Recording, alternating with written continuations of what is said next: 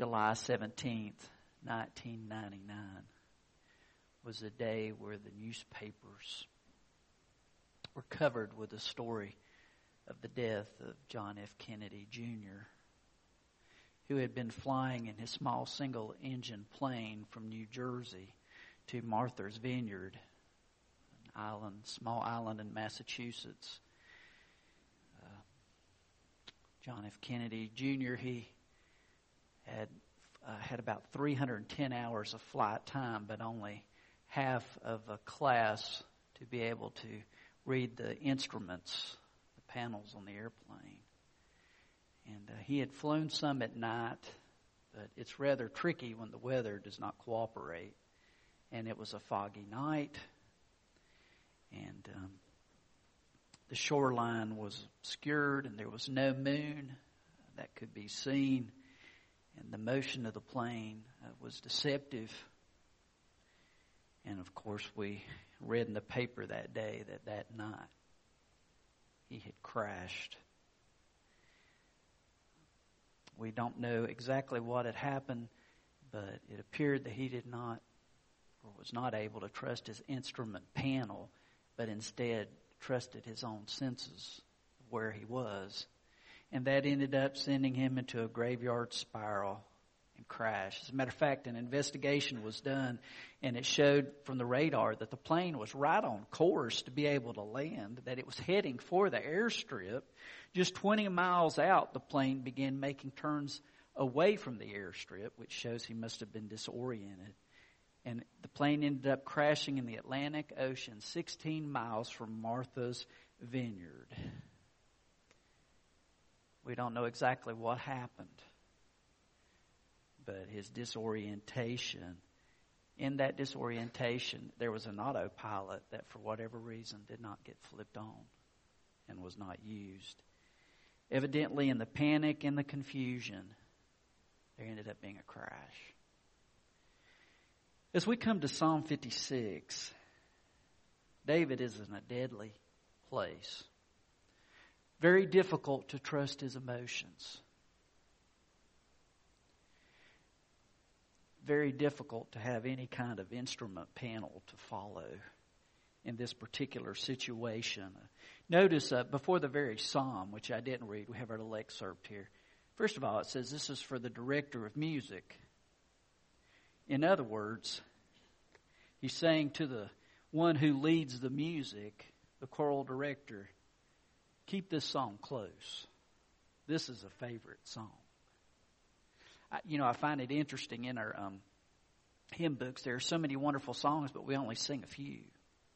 Every church tends to have its cherished songs. There's one church I served. We, uh, the one who led our music, they were retired uh, seminary professors, music professors from Brazil, and they actually made it a goal in the course of two years to sing every song in the hymn book.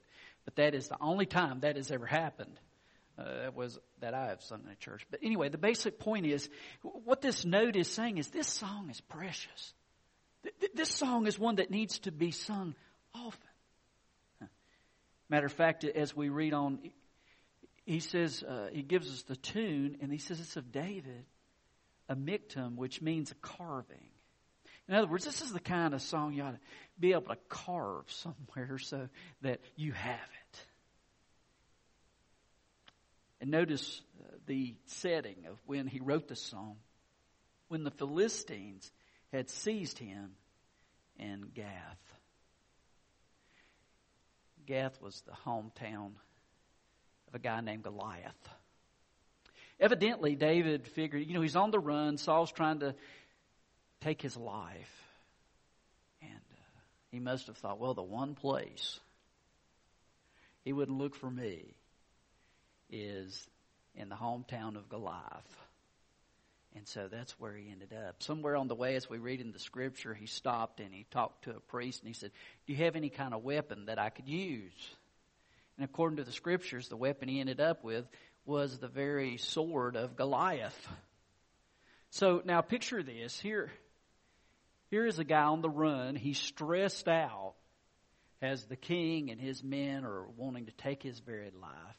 he ends up in the enemy territory of their warrior who he defeated, and he's bringing that warrior who is a hero, a legendary hero in that land, he's carrying his sword. So he's a marked guy. They are ready to take his life, and so we're going to get him now. We've been waiting for years. And the scripture tells us the way he dealt with that was he pretended to be insane. He just acted like he was woo, nutso for a period of time. This is a dark time in the life of David when he wrote these words that we can obviously lean upon. Um, so I'll bring out the point that in trusting God, um, sometimes the emotions do not want to cooperate. One commentator had mentioned when his kids were real small, they would stand at the top of the stairs and jump into his arms. And he said, of course, they'd get that look on their faces right before they jumped of, is this really a good idea? And then they would jump, and the commentator said, and you know, most of the time I called them. That, that may be why they need therapy now. really, he's just kidding. Uh, but the point is, when you jump and you think, is he going to catch me? This is where David was, and this is a question that he asked Is God going to catch me? Spurgeon wrote on this passage David was no braggart. He does not claim never to be afraid. Evidently, it is possible for fear and faith to occupy the mind at the same time, but blessed is the fear that drives us to faith. Verse 4, he says, Well, what can man do to me?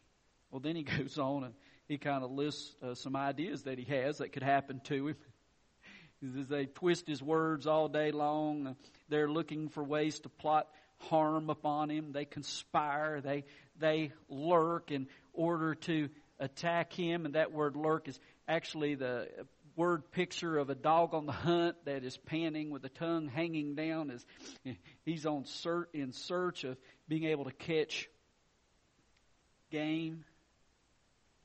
That is the, the picture that's here. And I want to look at some principles here uh, that we find in our bulletin. Three principles. First, God's word is consistently appropriate for every trouble. Look at verse 4. It says, In God, whose word I praise, in God I trust, I will not be afraid. What can mortal man do? to me. And remember at this point, David didn't have the 66 books of the Bible that we enjoy. He basically had those first five books, uh, you know, and at least half of those we have trouble reading. Hard to find much in there between all the begats and the different names uh, uh, in history. Uh, it, but David said, hey, this is where I find my hope. There is hope there. There is strength there in the Word. I love it as it says in Psalm 19 that uh, it's more precious than gold, than much fine gold, and sweeter than honey, and honey from the comb. And, and there is hope in the Word. And uh, Psalm 119, the longest chapter in the whole Bible, and every verse deals with God's Word. And uh, you guys have heard a bunch of them. Uh, for example, I do this to you guys about every Sunday night, but uh, Psalm 119, 105. Does anybody know that verse? Some, Psalm 119, 105. Anybody want to take a stab at it? I want to give you a huge clue. Do you like huge clues? Amy Grant sang a song.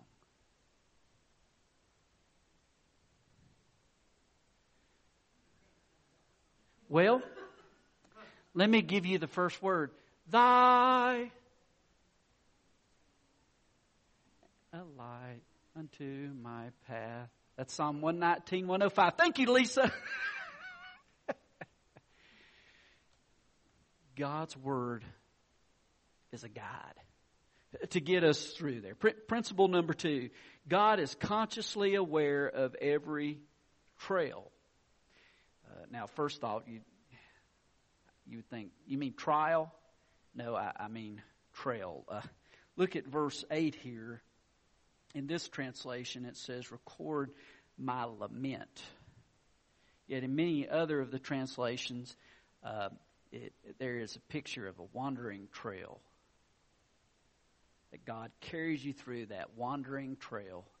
I, I think often of James Dobson's words that you can trust Him when you can't trace Him. And there are many times where we have a sense of just chaos. What do I do, God? Um, you know, help me. I'm at wit's end.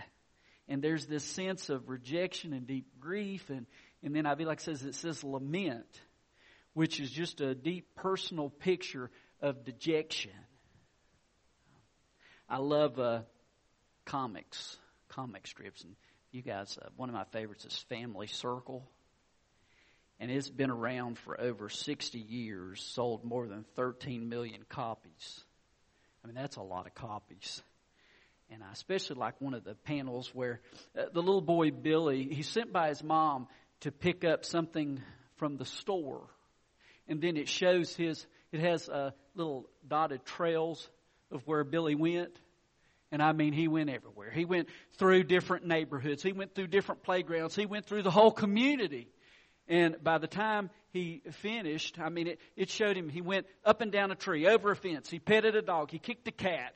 Uh, well, no, he didn't do that. Uh, he, he ran through the park. He, he, he was hopping on a swing. He, he watched men work on the street. And finally, he gets back home and he tells his mother, I forgot where I was supposed to go. As he was in the midst of going everywhere. No matter where you are, what, no matter what trail you take, God knows it. God is aware of where you are.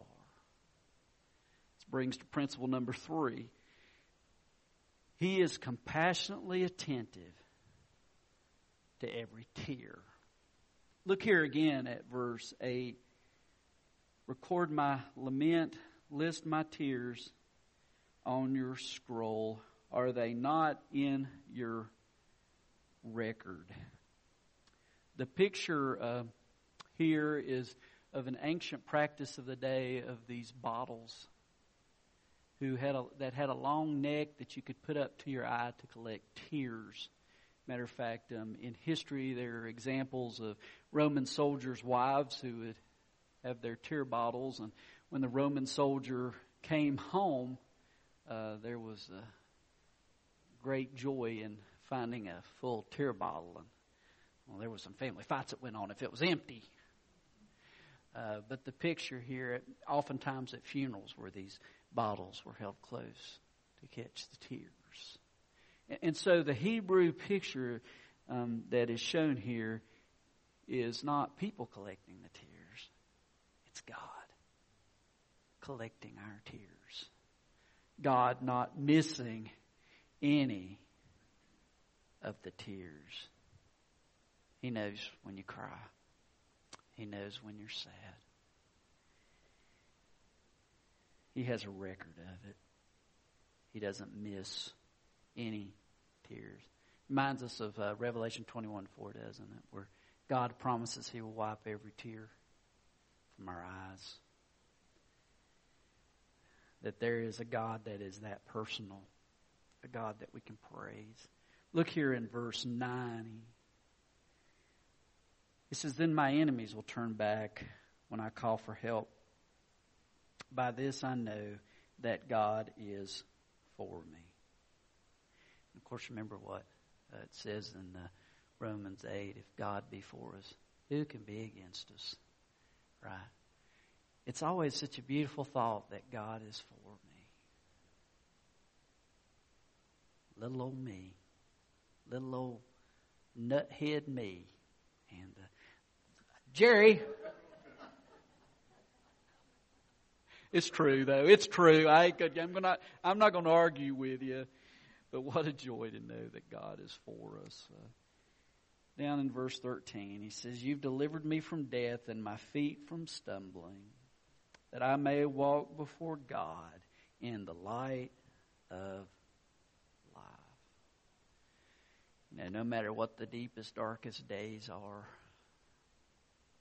God is there. Uh, we heard this week and, and even shared again on Wednesday night, and I haven't even heard the update. The pastor at Saltville Baptist Church, his wife has pancreatic cancer, and she, um, the very last stages. I, I should have checked. I didn't check uh, to see if she's in glory now, eternity. But uh, Rob Moore at associational meeting had read to us from an email, I, I want to read to you from the email. I put it in my notes. Rob had written, he said, please pray for Scott Schreifer, the pastor Saltville Baptist, his wife BJ and their family. BJ's been battling pancreatic cancer. Here's his post. BJ is resting in no pain and in perfect peace. She told me earlier today she will be with her Lord and Savior, Jesus Christ, in a little while. God has been so merciful to his child. Her request is that no one question or blame God. Also, unless you make Jesus Christ Lord and Savior of your life, you will never see her again. I can tell you that I am looking into the face of someone who knows where her eternal home is.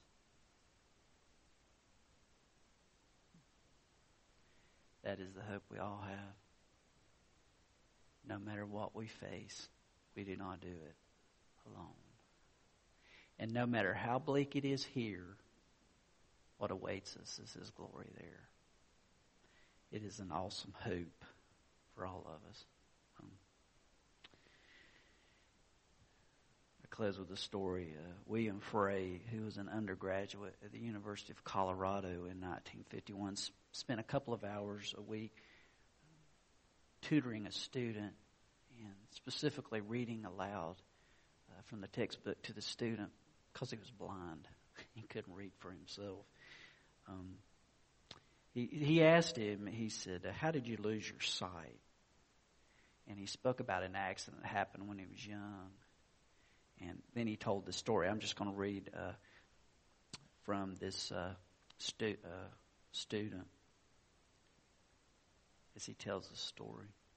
When the accident happened, and I knew that I would never see again, I felt that life had ended as far as I was concerned. I was bitter and angry with God for letting this happen, and I took my anger out on everyone around me. I felt that since I had no future, I would not lift a finger on my behalf.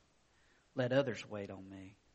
I shut my bedroom door and refused to come out except for meals. William Frey writes, The young man I knew was an eager college student, so I had to ask what had changed his attitude. And, he, and the young man went on. One day my father came into my room and said he was tired of my feeling sorry for myself. He said winter was coming and it was always my job to put up the storm windows and I was to get those windows up by supper time tonight or else. He slammed the door on the way out. Well, John said, that made me so angry, I resolved to do it. Muttering to myself, I groped my way out to the garage, found the windows, a step ladder, all the necessary tools, and went to work. They'll be sorry when I fall off the ladder and break my neck, I thought. But little by little, groping my way around the house, I got the job done. Then he stopped, and his sightless eyes misted up as he told me. I later discovered that at no time during the afternoon had my father ever been more than five feet from my side.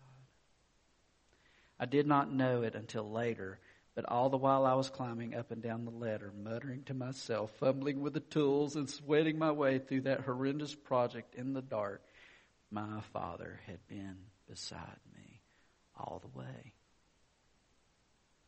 and He's beside you. No matter where you are, He's beside you. I close with this uh, hymn from John Rippon. Fear not, I am with thee. Be not dismayed, for I am thy God. I will still give thee aid. I'll strengthen thee, help thee, and cause thee to stand, upheld by my gracious, omnipotent hand. The soul that on Jesus hath leaned for repose, I will not, I will not desert to his foes. That soul, though all hell should endeavor to shake, I'll never, no, never, no, never forsake. Let's pray. Father, how good to know that you have promised to never forsake us, Lord. Do not leave us. And Father, may we take a good, steady drink of that wonderful truth and realize that you are the living water. And to drink from the living water is to have that thirst quenched, Lord. You know where we are. You know what we need. And we just lean upon you. Dear Daddy, Abba, Father, may you be the comfort that we so desperately long for. And I shouldn't even ask it that way, Lord, because you are that. Help me see that. Help us all see that, Lord, that we are not orphans. We are part of the family through Jesus Christ our Lord. And so as we sing, may we sing to you. As we, Father, prepare to close, may we in worship recognize you as the one true God of compassion who has not deserted us but is there with us the whole time. In Christ's name.